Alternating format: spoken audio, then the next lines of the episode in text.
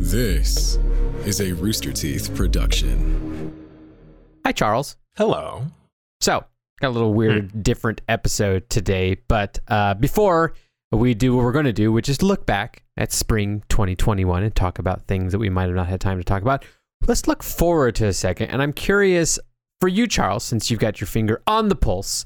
Um, Mhm. what is the thing coming up in this summer of like nerd culture, genre entertainment that you are looking forward to a lot? Hmm.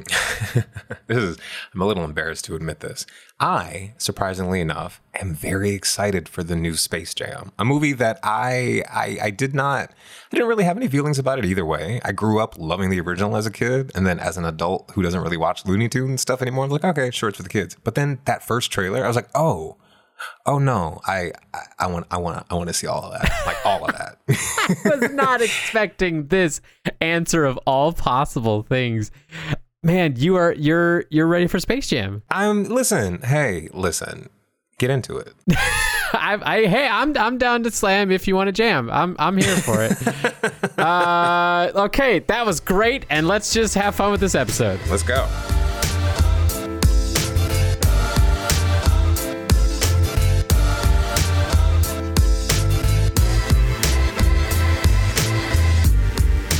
Welcome to The Real Canon, a new pod about the genre pop culture we all live, breathe, and help make happen in real time. I'm Charles Pulliam Moore, writer and culture critic at IO9. And I'm Jon Risinger, content creator and producer for Rooster Teeth Productions. Today, we're talking about everything we didn't have time to talk about from spring this year.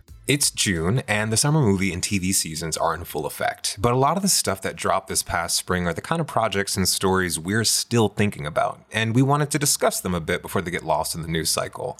Um, we're going to skip over canon fodder this episode and hop right into it. Well, because, I mean, it's been quite a year already. It has been quite a year.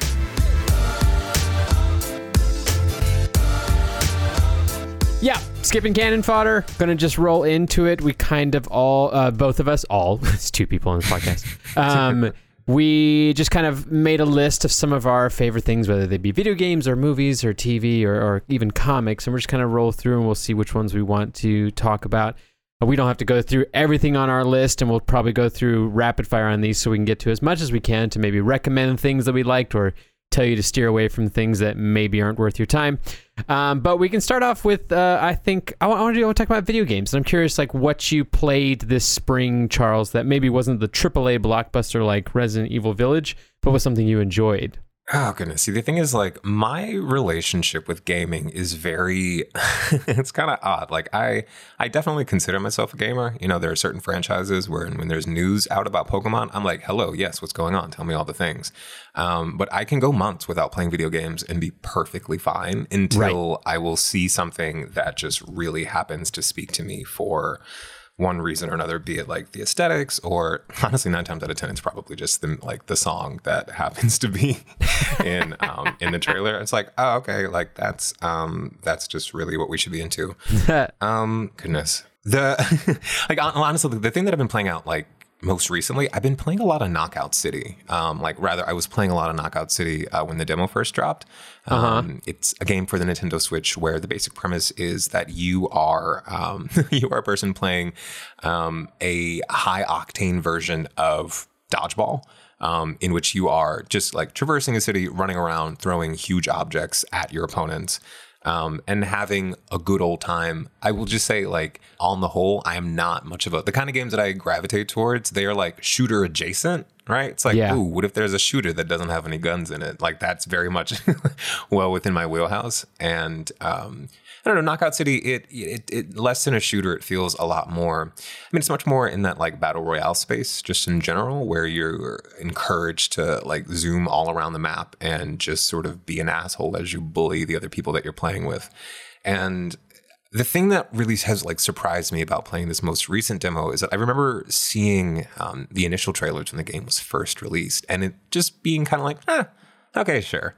Um, I feel like there might have been an even earlier demo that dropped that was not nearly as smooth as um, what I had been playing most recently, and it's just like, oh, I, it just how to put Knockout City pretty much single handedly got me prepared to be excited for all the news that dropped um, from Nintendo at E3 this year, if that makes funny. any sense. Like No, yeah, it's I sort get of that. sometimes you need like a title to get you to pick up your console and just you know after you play the game you start to poke around through the menus and see what's what um, and like knockout city relit just enough of my just like passive positive feelings about the switch as a system That's that funny. like yeah like that when um, nintendo's e3 day like came about like mind you zelda news was going to get me excited either way but Obviously. I want to say that I want to say that Knockout City definitely had my mind like much more oriented towards the gaming news coming from Nintendo, and that's just to me that's like the mark of a good game. Like whe- whether or not the game itself is sort of like a transcendent experience, if you leave it being like, man, I should I should play my I should play my console more often. That to me says that the game has done its job well. You know. Yeah, definitely. It's so funny that you you you kind of took talking about knockout into turning into a, a also a praise of just the Switch in general. Because recently I had a conversation with a buddy of mine from Rooster Teeth, Blaine, who Hmm. just kind of like uh, got on a on a on a, uh, uh, soapbox and was just like, I'm gonna say it, Switch is the best console. It's the best Oh, console. hard agree. Hard agree. Hard agree. That thing came out in 2017, all right? And Nintendo was like, listen, yeah, yeah, yeah, there's new kids out here. Let me show you a razzle dazzle. And truly, like, so, like, E3 is over. Yeah, yeah. Like, one E3 by talking about a bunch of things that a lot of them had been previously announced before, but we saw a lot of what we saw um, in terms of things that were rendered in game. It's like the system was doing insane things with its limited chipset um, all the while sustaining like you know the hype that the switch has had pretty much since launch like i feel like now in 2021 it's easy to forget how wild like launch day switch stuff was when you just could not find them um, Right. and you know like truly like for months they just were not like anywhere to be found and Yeah, I mean the the Switch did. You can't find it to buy it before the PS5 did it. Right and it's and, and, and and there was you know and there was the whole like added fun element of like oh like it's nintendo. This is a very nintendo sort of like experience. Here i am out in harlem looking for this ridiculous two-tone system to play a game that i could play on my wii u. That was me in 2017 um, and even now it's like it still manages to like drum up that same level of magic and wonder around like events, but then you have games like Knockout City that come out that you sort of just stumble upon casually and you end up playing them and it's like, oh shit, like this little game, not little game, but how to put it's not necessarily one of the games that sucks up all the oxygen in a room when its name is dropped, Right. right? Um, but it is the kind of game that once you start playing it, it pulls you in and you're like, oh, this isn't just sort of um this isn't just sort of like a random ass game that you happen to bump into on the e-store and you're like, ah, I guess that was all right. This is just like a fully fledged experience that really sort of speaks to, I think, um, the kind of like playing mindset that a lot of developers approach the Switch with. You know, there's a very like there's a certain kind of game that you come to expect to play on the Switch. And Knockout City feels like a really, particularly in the wake of something like Splatoon, it feels very much like a, oh, well, we know how to make a Switch game. And that makes me excited to see what the completed game is going to be like. Yeah, it, it, it definitely uh, s- makes sense with a game like Knockout City uh, to talk about it like that. I mean, granted, the game is available like on on like all the other consoles, but it screams a Switch game. It does. and yeah, to, to to even just briefly touch on like what you're saying about E3, I was unfortunately, for lack of a better excuse, too busy for E3 this year to like really just like sit down and watch all the announcements. Like I had other shit I had to do. I'm sorry, I had, I had, Yeah, to, I had to you know do other things and uh, but a lot of my experience of E3 was like through like uh um kind of brushing up against what people were saying about in my my bubble on social because I have I am surrounded by people who are going to adamantly no matter what watch these these presentations. And yeah you could almost like gauge from like the applausometer uh that Nintendo uh you know while bringing up the rear of the whole thing kind of almost like won the hype uh, award um, and that speaks a lot for for um, a Nintendo and the Switch and everything like that. But uh, it's uh, it's also fun to hear about Knockout City from you. I, I do I knew I do know a few friends that were pretty excited about it, and I had not touched it, but now you've sold me. I'm gonna go check out Knockout City. So you you, you converted.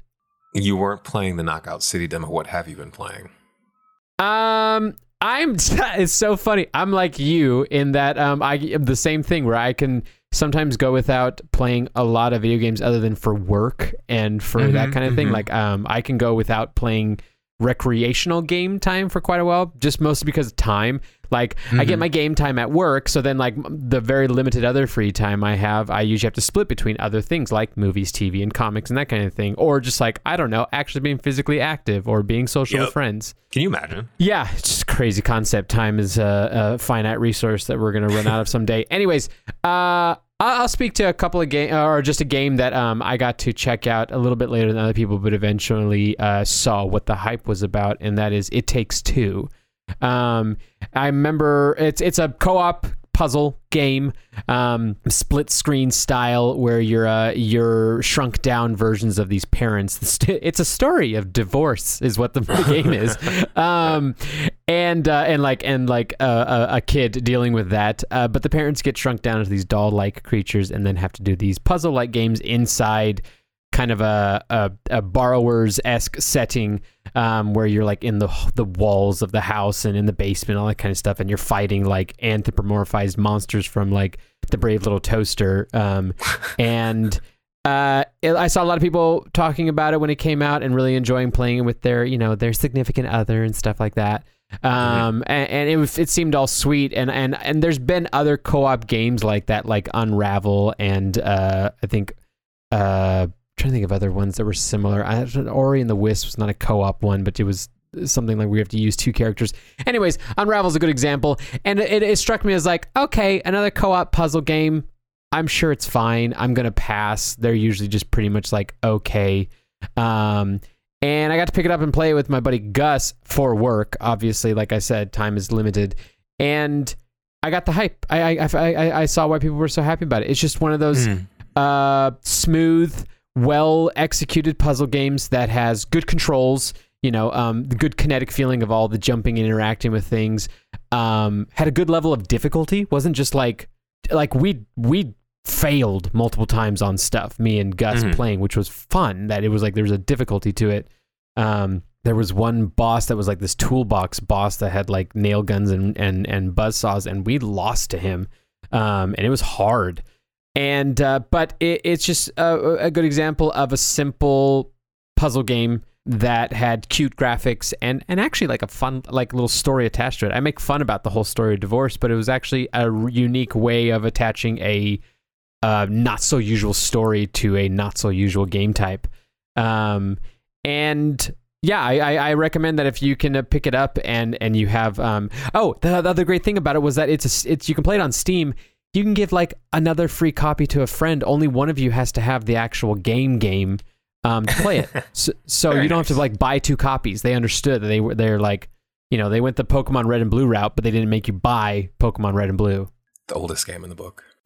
the oldest the oldest game in the book of like making kids have to buy multiple copies of a of a console game to get the full experience. Listen, completionism, uh, the instinct towards it starts early. You gotta, you gotta teach them. You gotta teach them while they're young. Um, but no, that's really cool. Like I, I, I tend to stay away from um, puzzle co-ops because I, I don't think that this will come as a surprise to you. I'm a very um, type A gamer when I'm buying myself. Like, please, I fear ever the idea of playing a game like Overcooked with you, which is like just a stress cooking game.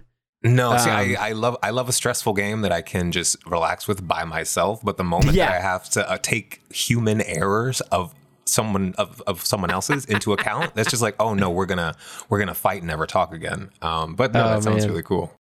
Yeah, yeah, yeah. Um, do you want to you want to move on to like movies? Let's let's because I feel like I there there are a couple other games that I there are a couple of games that I've given some time to, um, but I feel like the easiest thing to get into for our listeners will be the things that we watch and read and.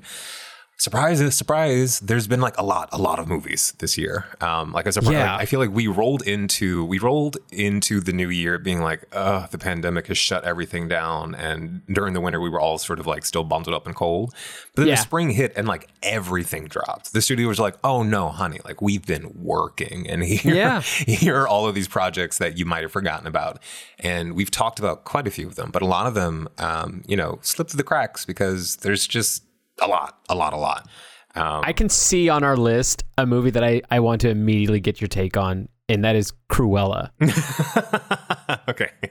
Because I watched this movie with my kids, and and I want to know like what did you think at the end of Cruella after watching it? Like what thought ran through your head? I mean, I this is not a spoiler episode, so we're not going to give away too much about what happens in any of the things that we've been talking about, but I feel like um if you know who Cruella de Vil is, uh, suffice to say that by the movie's end, she's in a position to become the Cruella that you know and fear um, from the animated 101 Dalmatians film. And um, this new movie, this new live action movie starring um, Emma Stone and Emma Thompson as Cruella and uh, the Countess, left me feeling very. Um, uh, uh, in this age where we have uh, begun to debate whether or not people understand the assignments. I think the assignment, right, was like, all right, like let's capitalize on this well-known IP and turn it into something flashy right. and interesting. And the movie comes very, very close to doing that, right? Like, it is a gorgeous film. The dresses are beautiful. Um, Emma Stone is fun to look at. I don't think her English accent is very convincing, and it's kind of no. like no one thought to no one thought to pull her aside and be like, "Hun, you're in a movie with a bunch of British people. We got to step this up a bit." Um, right. But in the end, the movie did not really make Cruella a compelling character in a new novel way to me that makes me interested to see more of this world. And I feel Did like, you like Maleficent? Yes. Yeah, yes, I did. And it took me some time to really appreciate it. Um, yeah. But what Maleficent did that I don't think that Cruella ultimately does is in its re-exploration and recontextualization of her story, it mm-hmm. adds some new elements that really do give you like a strong sense of why she does what she does. Um, mm-hmm. Like Maleficent, um, Cruella is a, it, it can be described as a feminist film, and I don't want to say that in a dismissive way. But when I say that, I mean like it is a movie that is trying to explore the interiority of a female character, of a woman, and yeah. try to make you better understand who she is as a person and what motivates her. And whereas in Maleficent, it really became a story about um, a woman finding her strength after being betrayed and violated by someone who she trusted. Cruella yeah. goes a much more um, fairy tale and kind of silly direction where it's like something tragic happened to me in my childhood and then I became a psychopath who kills dogs and it's like that's interesting okay that's interesting on paper but but in execution the movie doesn't actually the movie kind of dilly dallies around it and it kind of it kind it doesn't really get to the meat and the horror of Cruella. Yeah. Um, there's a there's a majestic horror to someone like Maleficent that lends itself to teasing and sort of like shadowy looming figures and just like ambiance and you're like oh there's a witch in this forest and she's gonna she's gonna get you or watch out. Whereas with cruella it's like she's a person. She's a person and she only wears a couple of colors and yeah. she smokes a lot. And it's like all right well give me that. And this is this is a lot of it felt like a lot of belaboring the point. Like we know we know who she's supposed to become. And by the time it finally gets kind of close to that point it's like ah I mean, okay, I guess. Yeah. There's also um this is a weird thing to say. There's not enough violence against dogs in the movie. I love dogs. I'm not, I'm not encouraging. I would never encourage violence against actual animals. But when your whole, you know, when the thing that sets you apart in the pantheon of magical villains is your propensity towards like hating animals and hurting them. Yeah. I need to see it. Like I need to see you, you know, give me like a fashionable zap stick bzz, bzz, or something. Yeah, it it, it, the, it, Cruella was weird to watch. I, I, I can tell you that through a child's eyes because I watched it with my kids. They enjoyed it, mm. but they're also my kids are have no taste and no discernible cri- critical the eye. They they watch everything, they consume it, they they love it as long as it doesn't take too long to like uh, get the story along. Um, there's been a couple times we've watched like Studio Ghibli stuff, and my seven year old turns to me and she's like, "How much longer is this?" and I'm like, Shh, "It's good." It's funny you say that because a lot of Cruella does feel like um, a series of music videos stitched together with a little yeah. bit of narrative between them to sort of make you understand how you get from one setting to another. Yeah. And the video, and I say that very literally because there are, you know, there are catwalks and there are runways and there are fashion shows and it's all set to music of the era and it's all very isn't Cruella evil and cool? And it's like yeah dude yeah, I want to know the budget on the songs they paid for because that thing that I, I know the movie was expensive and it, a lot of it had been music. Yeah, and it's like this is a Disney production. Like this is this is a capital D Disney movie in that you can see all of the A student talent jumping out, right? Like this Right. it's, it is it is something that the studio invested money in knowing that uh, rather with the strong confidence that it would do well because of just the recognition that Cruella has as a character, and I think that that bet definitely paid off. Right? Um, I don't. I, th- I think a lot. Like the the general consensus is that Cruella is one of the more successful live action adaptations that Disney's done. Um, if we It was very successful. if we ca- if we count um, the Lion King in there, right? Like, oh, but the thing is, like, all of these movies make an you know an inordinate amount of money, even though a lot of people will voice their various complaints with them, like we are.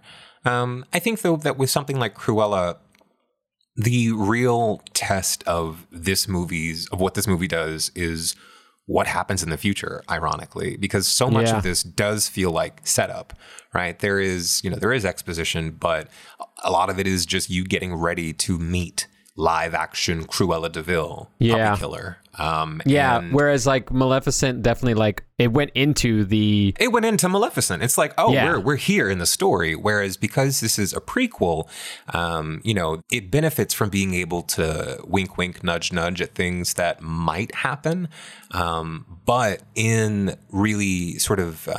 I think overusing that, you know, that thing, that that thing that it has working for it, it kind of did itself a disservice um, in terms of not necessarily priming me to be interested in more explorations of this going forward.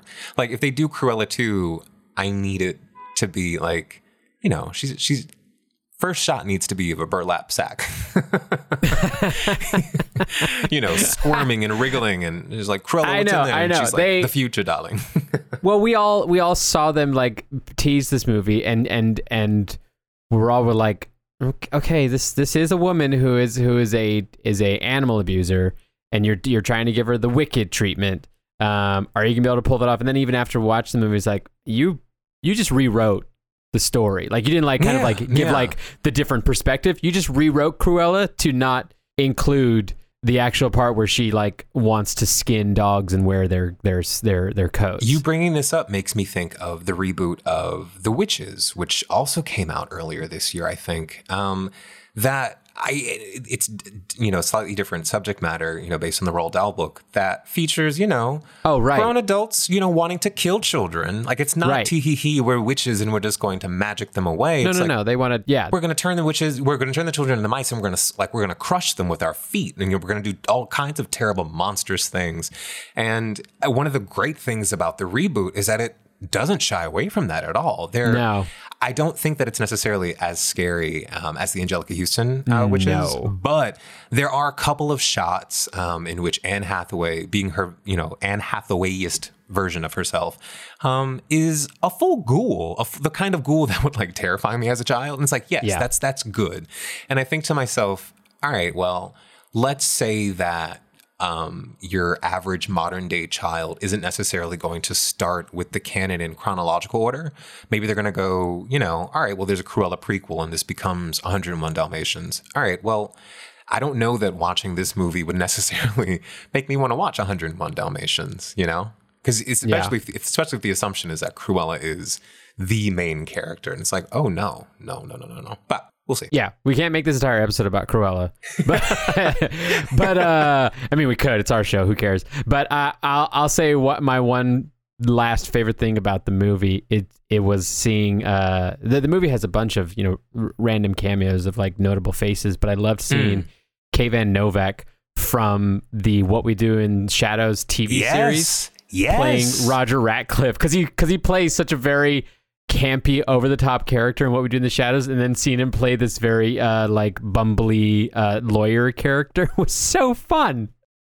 I and here's the thing. The, I I I love Kayvan Novak so much, and I think that casting him in this movie is brilliant. But the thing that I like, the thing that I one of the things I had such a huge issue with, you cast him and you like you cast Kirby Howell Baptiste as Anita, right? You've Right. got you've got Roger and Anita in this world, and it's like, oh my goodness, they're gonna meet, they're gonna have a meet cute, they're gonna fall in love. that doesn't happen. They don't know about all these pup. Doesn't happen. They never meet, and I'm like, ah, shame on you. Shame on They you. were both Disney. they were both fantastic casting, which I I- like you said, it's build up for another movie, and I'm like, no, no, no, give it to me the movie that I already paid for. I know.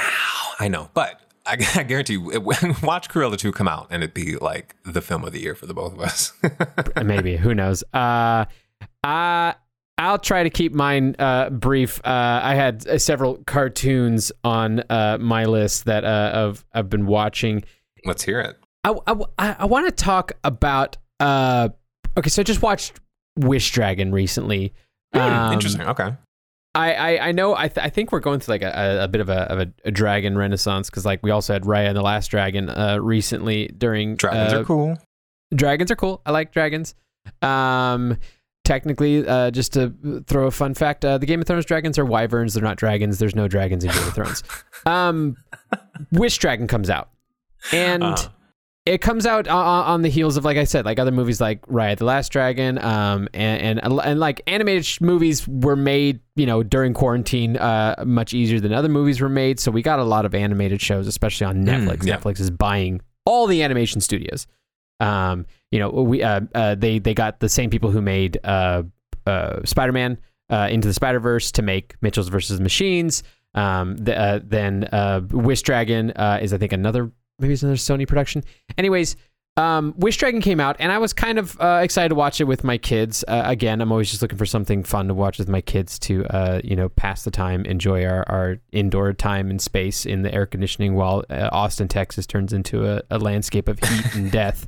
Um, and again, I know these movies are made, like Wish Dragon, are made not for me particularly, Mm. um, and my kids enjoy them. Um, and often at the end of these movies, they're like, "That's my favorite movie ever," because that's just how their brains work. I do feel that I, as someone who's as an adult, been still watching cartoons my entire life, and has been watching cartoons, uh, feature cartoons as an adult for quite a while. So I've been a not just a kid uh, fan member, um, but uh, uh, someone older at this point. Um, I almost feel like there's this bar of like what a really stellar animated film looks like Mhm. and I can feel that bar slowly, not like abruptly, but just a little bit each movie at a time lowering. Um, Mm. And and I don't think it's perceptible to everybody. And and and I don't think that it is done as a collaborative or or you know uh, studio wide, uh, industry wide uh, effort. But I I feel like there might be like this engine that is churning out um, movies at a pace um, to feed um, the machine. The machine being these these streaming platforms. Mhm. Um, that is, uh, we've kind of reached that point where these feature length animated films, I think, more than often, um, uh, more often are passable at best, and we're getting less Hmm. and less of those stellar, standout, amazing uh, movies that I'm going to rewatch again. Um, and I feel like Wish Dragons in that era. I, I, I it, it, it's, it's basically the Chinese version of Aladdin. It's based Hmm. off of a Chinese, uh, uh I, b- I believe. Correct me if I'm wrong. I believe it's based off an actual Chinese folklore, but it Mhm. is a kind of it is a similar story of like the three wishes genie kind of story, and then the Mhm. person you know learns a lesson along the way. Um, this one's more so the genie learns a lesson along the way. Um, uh, and it's I, I I love some of the things that the the movie is trying to do. Um, and and and I, and I I you can tell that it it was made with love and effort, and the voice cast is is is diverse and fun and great. Um, and but in the end, it just felt it felt like a rushed project. Um, the pacing of the movie is weird and almost feels again like very abrupt and rushed. Um, even like the jokes and cadence of the humor isn't the right timing. Um, so a lot of the a lot of the the humor just falls flat because it's just like someone rushing to their next joke before they even let like you get the punchline of the last one you know Now, question for you: Did your I mean, you said your kids liked it, and um, I'm curious. Did the timing work for them? Like, were they laughing at the jokes? How to put? Were they laughing in response to the jokes as they were processing them, like in time with the movie's weird timing, or was it just sort of like a Pavlovian response thing? Because I think, it's a Pavlo- it's a Pavlovian response to the end because there definitely wasn't any like laugh out loud moments, but um, for them, Right. humor is subjective, but okay. Yeah, uh, but they they like at the end of it really really enjoyed it because the movie did kind of like I use that word passable for a specific reason because it did what it needs to do to convince kids that it was fun because it was fun uh, for a for a kid, you know.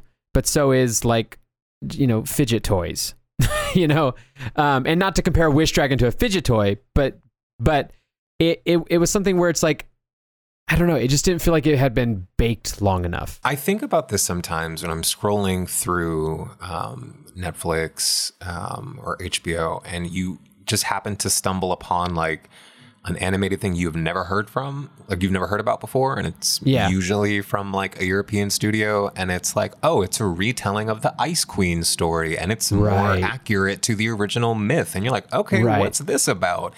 And it's like the Queen Elsa has a magical snow bear friend, and you're like, okay, um, uh, I guess keep going. I I see a lot more of that, and I think that part of the reason that the part of the reason that you're feeling this way, I think a lot of it has to do with the fact that not just that there's more of these being made, we just have more readily like ready access Right. to them, right? Whereas it used to be, I feel like a lot of these are the same kinds of um, animated series and movies that you used to be able to find at like 7-Eleven on DVDs for like Right, the straight to DVD stuff. Yeah, yeah, yeah. And, you know, part of the way that these streaming platforms are able to buff out their catalogs is just by buying the, you know, the distribution rights to things that have already been produced. And a lot of it is just out there and it's cheap. Um, now, I I don't I, I don't know enough about the changes in the animation industry to speak to what sort of just like general shifts in production are going on across the board that might lead to um, I th- I just- think you actually said it. I think I think this is that we have um we used to be able to like I mean I actively avoided those straight to to video movies because you always knew they were less than good. Yeah, right, right. And I think that there was always like the possibility that there might be some sort of um, kitsch appeal to them if you gave, you know, if you gave them a watch. But you know that it's much easier to just hit a button as opposed to you know forking over a couple of dollars and taking something Right. home. Something like I haven't watched um, Wish Dragon, but I think that you know something that I've seen from the uh, from the trailers. Um, it's cute. Um, I like I like the I, I get the ideas that it's going for. Um, I like that it's not leaning into the help me immediately fall in love with my best uh, friend from Yeah. childhood kind of thing. It's very I dig that energy. Um, He just wants to be friends with the girl. It's different than the Aladdin and Jasmine thing. Hey, totally relatable. Um, I, I do wonder though how much of um, movies that are squarely aimed at kids these days do take cues from um, the kind of content that kids watch. Um, a lot of digital content, in particular, that's aimed at kids, is like just fast and loud and moves very quickly. And that's not to say that all kids, you know, you know, children's programming. That's not to say that children's programming is lowbrow or that whiz bang quick things are inherently bad. It's just a particular style of storytelling that doesn't appeal to doesn't appeal to a lot of people. I get it. Yeah. It doesn't it doesn't always work for me. Yeah, I guess, I guess there's there's just less emphasis on like taking your time. Like like you think about like maybe a, a movie from when I was younger, like it, uh, uh, A Bug's Life. That movie takes its time. It it It it does. it slow rolls through everything and has these little like uh punny jokes and and, and visual gags that it, it like takes its they there's like breathing room between them. I'm I'm I'm always left feeling like I can't wait to talk to the young people who these are aimed at when they are older about like, hey, do, okay, so really talk to me about Frozen. How did you actually feel about that? Because that shit was everywhere for years, and I couldn't escape it. And I was told that the youths liked it. I don't believe you now. Tell me, um, and that's just some, that's just something that's going to come with time. But I wanna I wanna shift uh, for a second and talk about something else that is for an audience that is not me, but I've been trying to get into it lately just out of Yeah. morbid curiosity. Um, I, um, for a number of reasons, um, mostly like being stuck inside, um, have tried. I, I've been trying to like goose myself into um, excitement by getting into horror a lot recently. And Gotcha. again, it's the same way that like it's easier to watch these animated movies that you've never heard of before. It's way easier to just like blow through a bunch of horror movies and just see who's doing what. You know what's sort of like what's popping off. It's like, oh god, another exorcism. Okay, Um, so in my just like browsing through what's um, what's hot and new in the horror space, I finally got a chance to watch all of the Conjuring movies um, Mm-hmm. because you know the Conjuring. It's one of those things. It's you were you know you were giving me shit about Dark Souls. The Conjuring. It's like you know you know the Conjuring. It's just out there. Every every couple of years, there's a new Conjuring movie. Sometimes there's a spin off. Sometimes uh, the Warren family doesn't even pop up in these things. Um, but I blew through Sometimes all just of a nun. sometimes it's just the nun. Sometimes it's just La Llorona. Um, but I, um, I did all of this ahead of uh, The Conjuring. The Devil Made Me Do It, uh, which Right. just dropped on HBO Max. And I was saying earlier, these movies are not for me. Um, something I found out uh, halfway through um, Annabelle Creation, I believe, is the one where it dawned on me like, oh, Charles, you're not the target audience here. Uh, because I came, personally, I came to be scared shitless. I wanted to see some spooky demons, um, scare Right. some white people around a house, and really make their lives hell. And that does happen. that does happen. But Yeah. what what became clear is that these movies are really how to put um they're family movies right? They really are They like are. nuclear christian american oh my god it's me and my wife and i'm not really a demonologist or i'm not licensed by the church to do exorcisms but my goodness we just love humanity so much we do it. You know um, i've seen threads about how the warren mr warren's tie is always coordinated with his wife's dress. And I'm like oh right oh right that is what this movie's about. It's about this couple. This is just what they do. And the devil made me do it I watched it right after I had watched uh, The Curse of La Llorona, which, in my opinion, is the strongest of these movies. I know that is a controversial opinion, but I think it's the most interesting of them all. Um, and so I came into it primed, like, oh, right, this is like the third Conjuring, and that's like that, that's like an Avengers movie for these things, Yeah, as opposed yeah, yeah, yeah, yeah. The Conjuring ones are the Avengers of the Conjuring universe because as opposed to like the Captain America movies. And it's like, okay, Yeah, Annabelle. calm down. right. Um, but settling in to watch The Devil Made Me Do It, basic premise being um, surprise, there's someone else who's been possessed by a demon, and the Warrens are brought in. Um, and this possessed man ends up becoming entangled in a high profile uh, court case. uh, Right. because his legal defense is The Devil Made Me Do It. And the Warrens are in the there movie title. partially. I'm right, not a spoiler if it's in the movie title. Also, this is based partially on historical events, the way that all Right. these movies are kind of based on historical events. but and so I was like, all right, so you you're giving me you're giving me a little bit of true crime, you're giving me a little bit of this ridiculous fashion because the Warrens truly do dress like you know the wildest people, um, and you got you know some demons, but when I sat down to watch it, it was like, oh wait, it is just another capital C Conjuring movie where this completely unaware white family does like apparently lacks basic common sense about what's going on. And just I was very I was very much left thinking to myself there's a moment very early in the movie where a demon jumps around from a bunch of people. And you'd think um, you'd think that by the time that the possession was in full effect everyone would sort of be on the same page. Hey the thing that's happening here really does not make sense. We should all be careful and safe right now. None of Right. that. All out the window. And what I what I realized is like oh you want people I think I think rather that the people who watch and really get a kick out of these conjuring movies are tuning in for like a myth experience, right? You're tuning in for a movie experience that you can kind of predict because they are all very familiar and it is that familiarity that's supposed to be comforting. But for me, it was like, no, no, no, you guys, come on. The demon's clearly not exercise. What do you mean you're leaving? This family's gonna die. and it wasn't, it wasn't that kind of fun engagement where you're, you know, you are caught up in the story with the with the family. It was more of the, oh God you all just i hope the demon wins and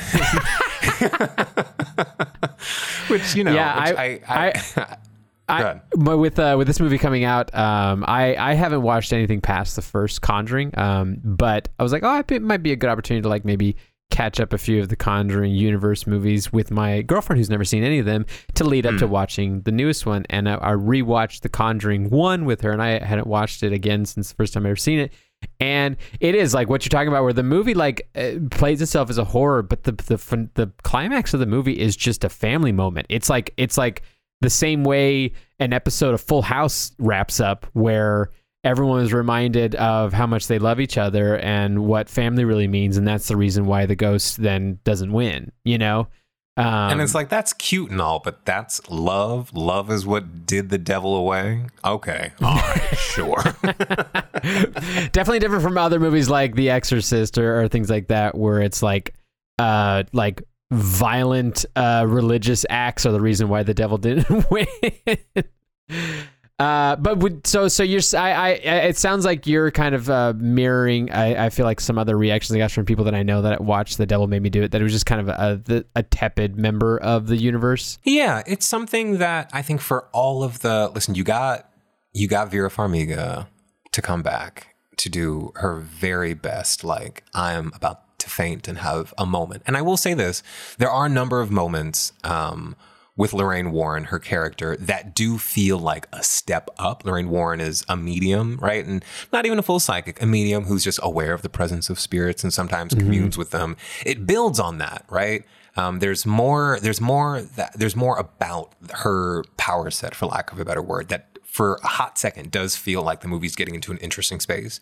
But then it feels like it kind of chickened out a little bit and didn't want No, to get no. too off brand. And I think that weirdly enough, like um, I've been thinking about Resident Evil a lot and how Resident Evil 7 and 8 really kind of um, pivoted away from the core franchise. I think that the Conjuring series is in a position to do that now. Um, and not just with the um, the spin-off movies where you know the apparitions aren't always necessarily conveniently tied to Catholicism the way that they are in um, The the, the, the core Conjuring movies. You know, I think that the Conjuring, the core Conjuring movies could stand to just like, all right, listen, it's a whole world full of demons out there, and while we are Christians, Jesus cannot always help us. You know, do you know what I mean? It's just like, all right, we we we know who you are now. Give us give us a little bit more, but there will be more of these. Perhaps my There will my, be, my, 'cause my they're wishes very cheap to make. in the future. yeah. Um, well, great. Love love to hear about The Conjuring. Um, it's it's you don't just have to wait till October to watch your scary movies. Watch them all year long. Um, I'm gonna shift to something that's completely different, tonally different, because I Yeah. feel uh like I spent my time in the movies section of this podcast, kind of talking about disappointment with uh with uh a kids production. But I want to sing praises to a kids production that I don't think anybody here watch listen to this podcast is going to have taken the time to check out but because of my affinity towards puppets um, and Michelle Obama, uh, I checked it out. Uh, Waffles and Mochi is a kids Netflix series that is simply that. It is a kids TV show that Sesame Street like teaches kids lessons about certain things with the help of uh, uh, puppets and uh, a- and like almost like uh, documentary style footage around the world of people teaching uh, the camera about food. It's an entire food based show, and so one episode they just tackle salt, um, because you know waffles and mochi can't figure out why their cookie recipe was terrible. It's because they put too much salt in it, um, stuff like that, and it's adorable. Um, it has wonderful little Sesame Street or even Mr. Rogers' Neighborhood kind of production value in it, where they use like even like little miniatures, um, mixture of some animation stuff, uh, a lot of like I said puppetry, um, and then there's live action, uh, you know, uh, characters and real life people that interact with them. Um, it's a cooking show, which is also fun. Like we all like a little bit of a cooking show. You have your certain kind of cooking show you like to watch, and this one does that. Um, and and it's it's very much uh, a show that g- travels around to not just uh, uh, one group of people, but travels around the whole world and takes you to Tibet and takes you to Mexico and takes you to Japan and all that kind of stuff. And so it it does a good job of of if as a kids show showing kids the world and not just their backyard. Um, I was just surprised by it. I, I, every once in a while, I, I look into some of these kids series that uh, Netflix puts out. There's another one that was a YouTube star a while back who like specialized in kind of gothic, fun-looking style stuff. She was very crafty. I can't remember her name. There was another, and it used Muppets as well. If you have puppets in a show, I'm gonna check it out, and if you do a good job, I might, you know, sing the praises about it. Um, that one had a raccoon puppet. I'm gonna look it up. Uh, but Waffles and Mochi was adorable. It just stars this. Uh, the main character is Waffles, whose dad was an abominable snowman and mom was a waffle. Um, so so uh, she is part those two things, And then Mochi is that. It's a tiny little Mochi that is adorable, doesn't really talk, just makes noises and smiles and, and emotes like a like a uh, a, a, a sidekick character. Um, and then yeah, like I said, uh, Michelle Obama is uh, she's she stars in it as the owner of the store that they're based in the grocery store. Um, she might have also been like an executive producer on it. I believe it was like and just like one of her pet projects. Um, it's fantastic. Go check it out, even just an episode. Hmm. What are the puppets like? Like, talk to me about the puppetry itself. The puppetry is is is very much uh like uh Sesame Street, where it's a mixture of like hand puppets. Like Waffles is a full on hand puppet, but then like Mochi is like a little like uh like a little stick puppet, almost like the inchworms on Sesame Street, where it just has limited motion. Um, they even do a little bit of a simple animation on Mochi's mouth, so Mochi's mouth uh, emotes a bit more. Um, but then there's also like another like there's a there's a bee puppet who's another stick puppet that um uh, mostly just uh, mouth movement and that kind of thing. Uh, but like there's a store, the grocery store uh shelf that is alive and talks. So that's a little bit more like Pee Wee's Playhouse kind of furniture talking yeah. kind of thing.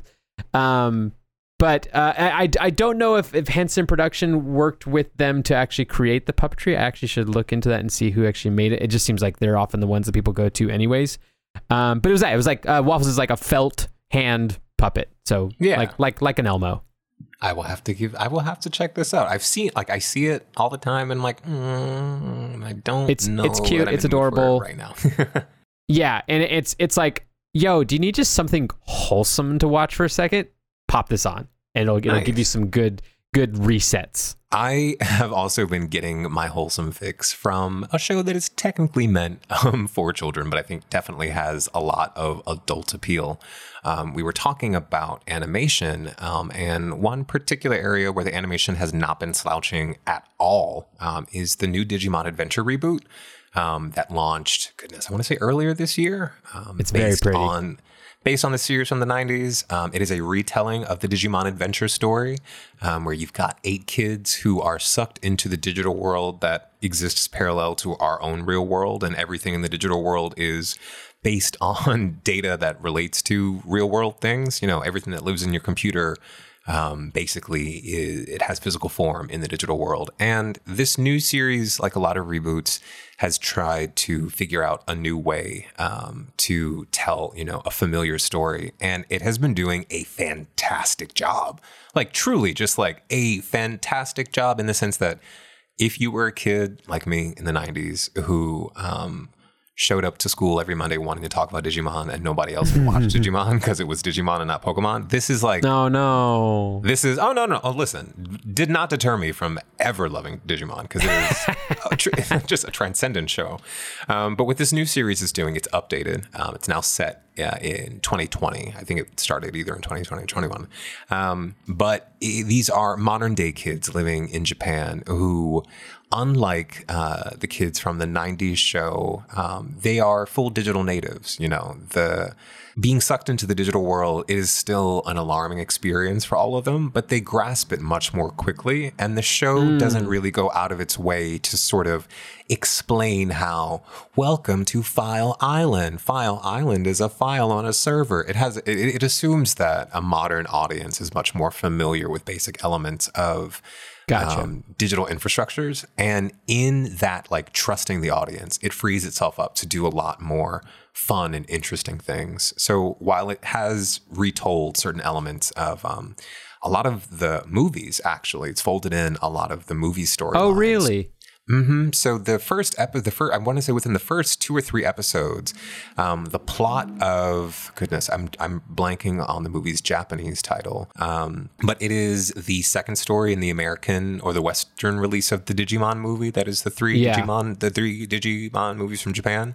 Um, the one where Omnimon fights uh, Diaboromon, that is essentially turned into a part of the show, and it's handled very casually. It's a big deal, right? It's like, oh no, the internet's going to go down, and the kids happen to save it.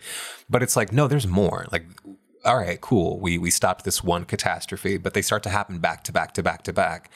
And while initially it seems like, oh, you're just going to burn through all the original material and have nothing else to do, um, that hasn't been the case. You know, it does do the greatest hits every now and then, um, but it's been finding a really novel set of ways to how to put um, like ex- explore the characters' personalities as part of their like crest arcs um, that fans of the original show will remember, as opposed to just being like, here are the magical things you need, go find them. The show has been really showing you how the characters' personality aspects that come to really define their power are parts of who they are, if that makes sense. It's just doing a lot more showing as opposed to telling um, without feeling overlong, also, which is wild to say because Digimon is one of those very lore dense shows that easily could have gotten like tripped up by its own expansiveness. But this new show is just, whew, it's knocking it out of the park, and it's just pretty as shit to look at. It's so good. It's so good. I'm glad. I'm glad you bring this up. Uh, if if not only just to remind me to go back and continue to watch it because I, I, I did check out like episode one of it,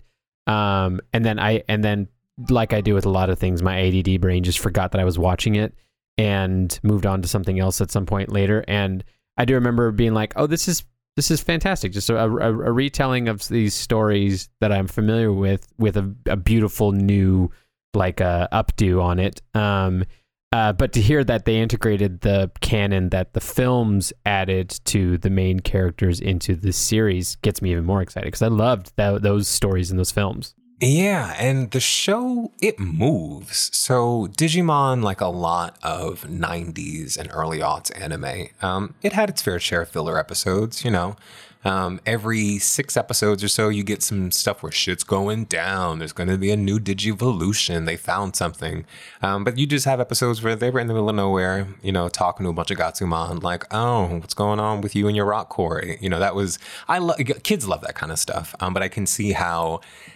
the idea of it could be daunting to you know like adults are like we don't have enough time to watch the show there is still some of that in um, the reboot but it does really feel like more often than not the episodes are all focused on rather crucial plot elements that are building towards um, the big bads you know the big confrontations the big sort of legitimately world ending um, events that the kids Right. are destined to uh, prevent but it really good. does yeah it's it's it's just something that how to put i get up on sunday mornings to watch it it's that kind of thing for me Well, I'm, I'm gonna I'm gonna add it back on my list because I need something to watch. I'm kind of in between stuff right now.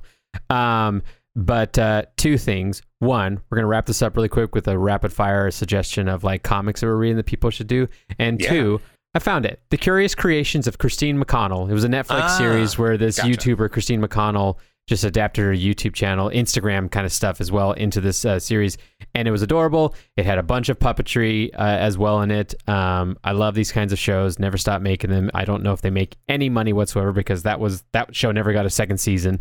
Um, so I just like just just keep doing them. I'm not going to get a second season of Dark Crystal either. So just I don't know, keep giving me puppets somehow.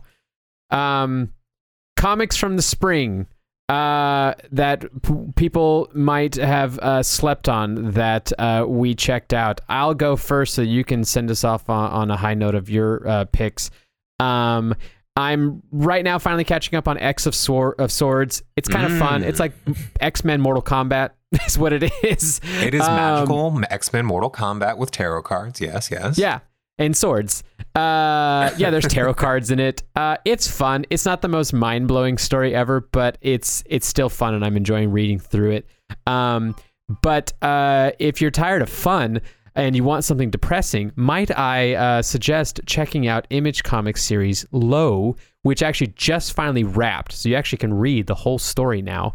Um, it is this uh, apocalyptic tale of the dissonance between uh, a, a, a world where the world is ending because the sun is basically consuming the earth, and hope. Um, and it's full of tragedy, and the main characters go through some of the worst hells ever. And it's uh, super sad and dark at many times, but it's beautiful to read, uh, both uh, uh, verbally and visually. It's got a very unique visual style to it that is a bit chaotic but still makes sense. Um, and it's just a great example of an independent uh, comic from Image that was, you know, the the brainchild of a very select few individuals and creators. Uh, let me make sure that I am attributing this to the right people who are working on it. But uh, yeah, it's uh, it's a Rick Remender series. He wrote the whole thing. But yeah, it looks like Greg Tocchini and Dave McCaig were the uh, artists for it. Um, it there's only 26 issues, so again, easy read for you to do, and it's all done. So you can just read from start to finish and be done with it. Um, and and I promise you'll be sad at times, but there's also uh, hope uh, uh, throughout. So it's it's like our real world. Which what did you read? So, I generally speaking am not much of a DC Comics fan. I wasn't much of one when I was growing up. Um, and a big part of my comics reading as an adult has been trying to go back and learn a lot of like that lore that I just, you know, truly did not have in my head as a kid. Um, it's fun. Yeah, and a book that really has been helping me out and helping me work through some things is um, I'm thinking of John Ridley's The Other History of the DC Universe um, hmm. which is this really fascinating series that spotlights a number of characters of color. Um, a number of female characters who are parts, you know, established parts of DC's lore. Um, I'm thinking of Bumblebee of the Teen Titans and Katana of the Suicide Squad. But yeah. what this comic does, um, each you know each issue focuses on one specific character. Um, I think the first one is Black Lightning. And what it does is it shows you sort of like their origins um, within the world, you know, where they were as regular people when they first sort of got their first brush of superheroism and the idea to become a vigilante. But as it follows in each, as it follows the characters in each issue, um, Ridley tries to inhabit a voice that speaks to the perspectives of the kinds of people that those characters are, right? So with Black Lightning, this first issue is very, it's really interesting reading this first issue coming off of the Black Lightning TV show that just came to an end. Mm-hmm. Um, because you have Jefferson Pierce, who is this middle aged black man. Uh, he's married, he's a father of two, uh, former, you know, he's a genius and he's a, an Olympic athlete and he's become a teacher. Um, this is all before he becomes a superhero. And in this comic, you know, um, I feel like he becomes a hero either in the late 60s or in the 70s. Um, and it's at a time when there aren't a lot of black superheroes. And it's something that Black no. Lightning acknowledges, right? And it's not something, how to put it, it's something that fans have had a conver- have been having conversations about for decades, but it puts that conversation into the context of the comics universe and makes it the sort of thing that really comes to shape a lot of heroes' perspectives. Not like, oh, I have to be a black superhero, but it does sort of ask you to think about the kinds of ideas that these people would be thinking about. What does it mean for someone like Jefferson Pierce, this ordinary black man, to look up at, you know, DC's superheroes, this pantheon of, you know, humanoid gods, and to see no one who looks like him until someone like uh, the Green Lantern shows up. Shows up. Uh, right. John Stewart. You know, there is yeah. a moment in that first issue where Black Lightning, or rather Jefferson Pierce, before he becomes Black Lightning, and Green Lantern have an exchange. It's like, what do you fight? You know, and they talk about like, what are you fighting for exactly? Um, what does this mean to you? Um, we uh, we live in a world where people like us, where Black people like us, are you know, pretty uniformly treated as second class citizens, and yet you fight for this world. You know, these are very sort of basic questions that people have all the time when we talk about um, representation in comics. But, you know, putting it into the comic really does sort of make it part of all of these heroes' identities. Um, that's just one particular, like, that's just one particular kind of story that gets featured in it. Um, mm-hmm. But it is the kind of like character exploration that I really needed to get into. I've, I've rather I've always really wanted um, to help me get into um, some like famous DC characters whose names I know, but whose like whole like, well, why do people love them? Who are they as people? What is it that you know keeps people hungry for more stories about them? Um, that's really been what made um, this book stand out. Um, on, I'm, I'm looking know, at the I'm looking at the cover art right now. It's beautiful, and yeah, there's looks like there's about four issues out right now, and the latest one was even on Renee Montoya, which is interesting. Yeah, yeah, and it's just like let's you know these are all these aren't necessarily characters who are you know unheard of, but it's like truly what does it mean to look at the world from their perspectives, particularly when they are not on a team or being brought in as part of an event. Um, in Katana's issue, you know, it traces through her origins in Japan and talks about how ridiculous it is that her code name is literally just Katana, right? It's literally just sword. Mm-hmm. It's not, you know, yeah. You know, it's not the Crimson Katana, it's just Katana. Um, the book talks about how the idea that the sword sucks souls out is just superstition and racism, honestly. It's like I'm an Asian mm. woman with a sword and people assume all of these things about me. Let me use it to my advantage. Um, it's like that's the kind of like oh yeah like that's that's exactly what i that's that's that's the perfect kind of jumping on point i think particularly for people who don't have that built-in nostalgic love for these characters especially when you know I, I, but i feel like my first time like, like my first time really like clocking um, John Stewart was in the cartoons, right? The the Justice League cartoons, and it's like, well, where has he right, been right, this right. whole time? Like, why don't I see him everywhere all the time? And to see someone like Jefferson Pierce you know, verbalizing a similar question, just like, ah, yes, this is, it's not just me sitting here being, you know, pissy about, being pissy about things. Um, but on the other side of the big two equation, um, I have to, have to, have to recommend um, Ta-Nehisi Coates' Captain America run. Um, people talk about his Black Panther run an awful lot uh, because it is mm-hmm. a very fantastic book um, you know, as it explores a future, a, future and a past in which Wakanda is a galactic empire. Um, but Captain America, his Captain America run has really been.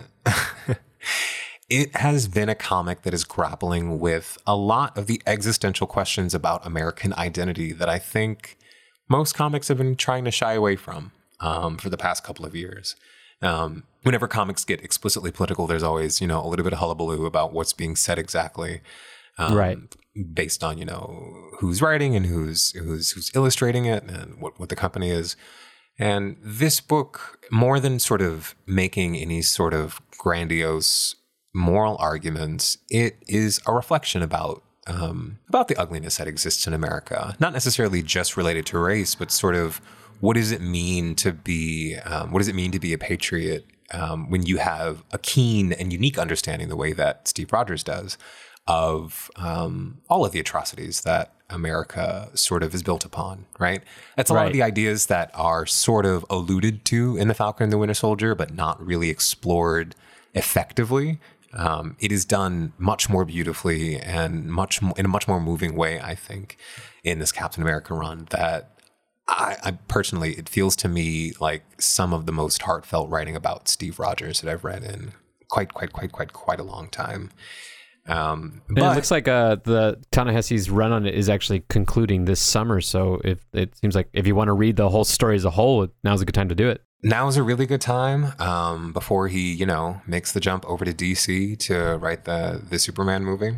But actually, the comic that's given me the most like unexpected, surprising um, delight this spring uh, was Radiant Black uh, from Image Comics. Uh, it's written by Kyle Higgins with art from mm-hmm. Marcelo Costa. And it's just how to put imagine like Power Rangers as a concept, right? Your basic mm-hmm. like alien technology. alien technology comes down from space and uh, imbues you with a cool new suit and some super strength, and um, it is now your job to defend the planet. Um, that basic concept, uh, but with an adult, um, as opposed to a teenager with attitude, a team of teenagers right. with attitude. And the comic is really, as much as it is sort of like that wish fulfillment dream that all adult Power Rangers fans have sometimes, where it'd be like, you know, it'd be really cool if I could just morph right now. It is both that and sort of like an exercise in like work life balance. You know, it's, it's, it's, I feel like a lot of the, a lot of the charm of the Power Rangers series um, for young people is this idea that you are this uber powerful teen who can just like run about and you know ditch things so that you can go fight putties and hang out with your friends and it's all very like it's all very charmed whereas radiant black really does sort of lean into like oh no when you're an adult you have obligations and responsibilities bro. And not just sort of um not just sort of your typical like Lois, I've got to go and change my clothes. I'm Superman. Not just that kind of thing, but really sort of like the oh no, your life is going to get in the way of your Sentai superheroics if you're not careful about it, and it's something that you do always have to be mindful of. And is that's just that's the kind of thing that appeals to me personally as a uh, as a comics reader, that's definitely something that has kept me uh, coming back to the series, and I think it's something that a lot of people would enjoy. I uh, I especially love getting recommendations for Image comic stuff because while uh, there's recognizability with um, things that we you know know from Marvel and DC, Image Comics has just been like pseudo quietly putting been putting out like really amazing bangers out there that That's the thing is um, bangers. are then it's all solid. yeah, and and then a lot of them are now being turned into you know uh, films or TV uh, series that kind of thing, which is fun to see. Um, but the books themselves are just uh, fantastic. It's, there's a reason why everybody and their mother can't stop talking about things like you know Saga and Wicked and Divine and stuff like that. Um, but the problem with Image comes like just not knowing like what's the good stuff and what's the bad stuff because I just don't know what to recognize. I don't. I, I can't just like gravitate towards like oh I like X Men. I'll just try X Men again because I like X Men. Um, so when someone can like sift through all their random, uh, you know, independent, you know, creator controlled kind of series and be like, hey, Radiant Black, This one, it's one you yeah. should check out. I like that. This is I like that. This I definitely I I, I co-sign Radiant Black wholeheartedly. Cool. Well, we've covered games, movies, TVs, comics. I think our, our listeners have plenty to catch up on now. Let's um, uh, give them a break and send this out.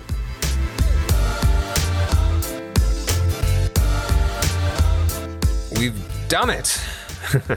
All right, so that brings this episode of The Real Canon to a close. If you like what you've heard, and we know you did, be sure to give us a follow so you don't miss a single show. We've got new episodes coming out every Tuesday. And if this was your first time checking us out, this is not a normal episode, but we had fun making it. And if you had fun listening to it, then you should also do a couple things. One, check us out on social. We're tweeting and uh, talking about stuff mostly on Twitter. I, we have a Twitter and Instagram account. I don't really post an Instagram account very often because it's hard to do all that kind of stuff. But we post things on Twitter. Follow us there, and you can also add us about you know certain things that maybe we didn't talk about for spring that you would love to have heard us talk about, and also uh, tag a friend to let them know that we make a good show and they should listen to it. That would be awesome. All right, everyone, get ready, get hyped, and we'll be back next week with more of The Real Canon.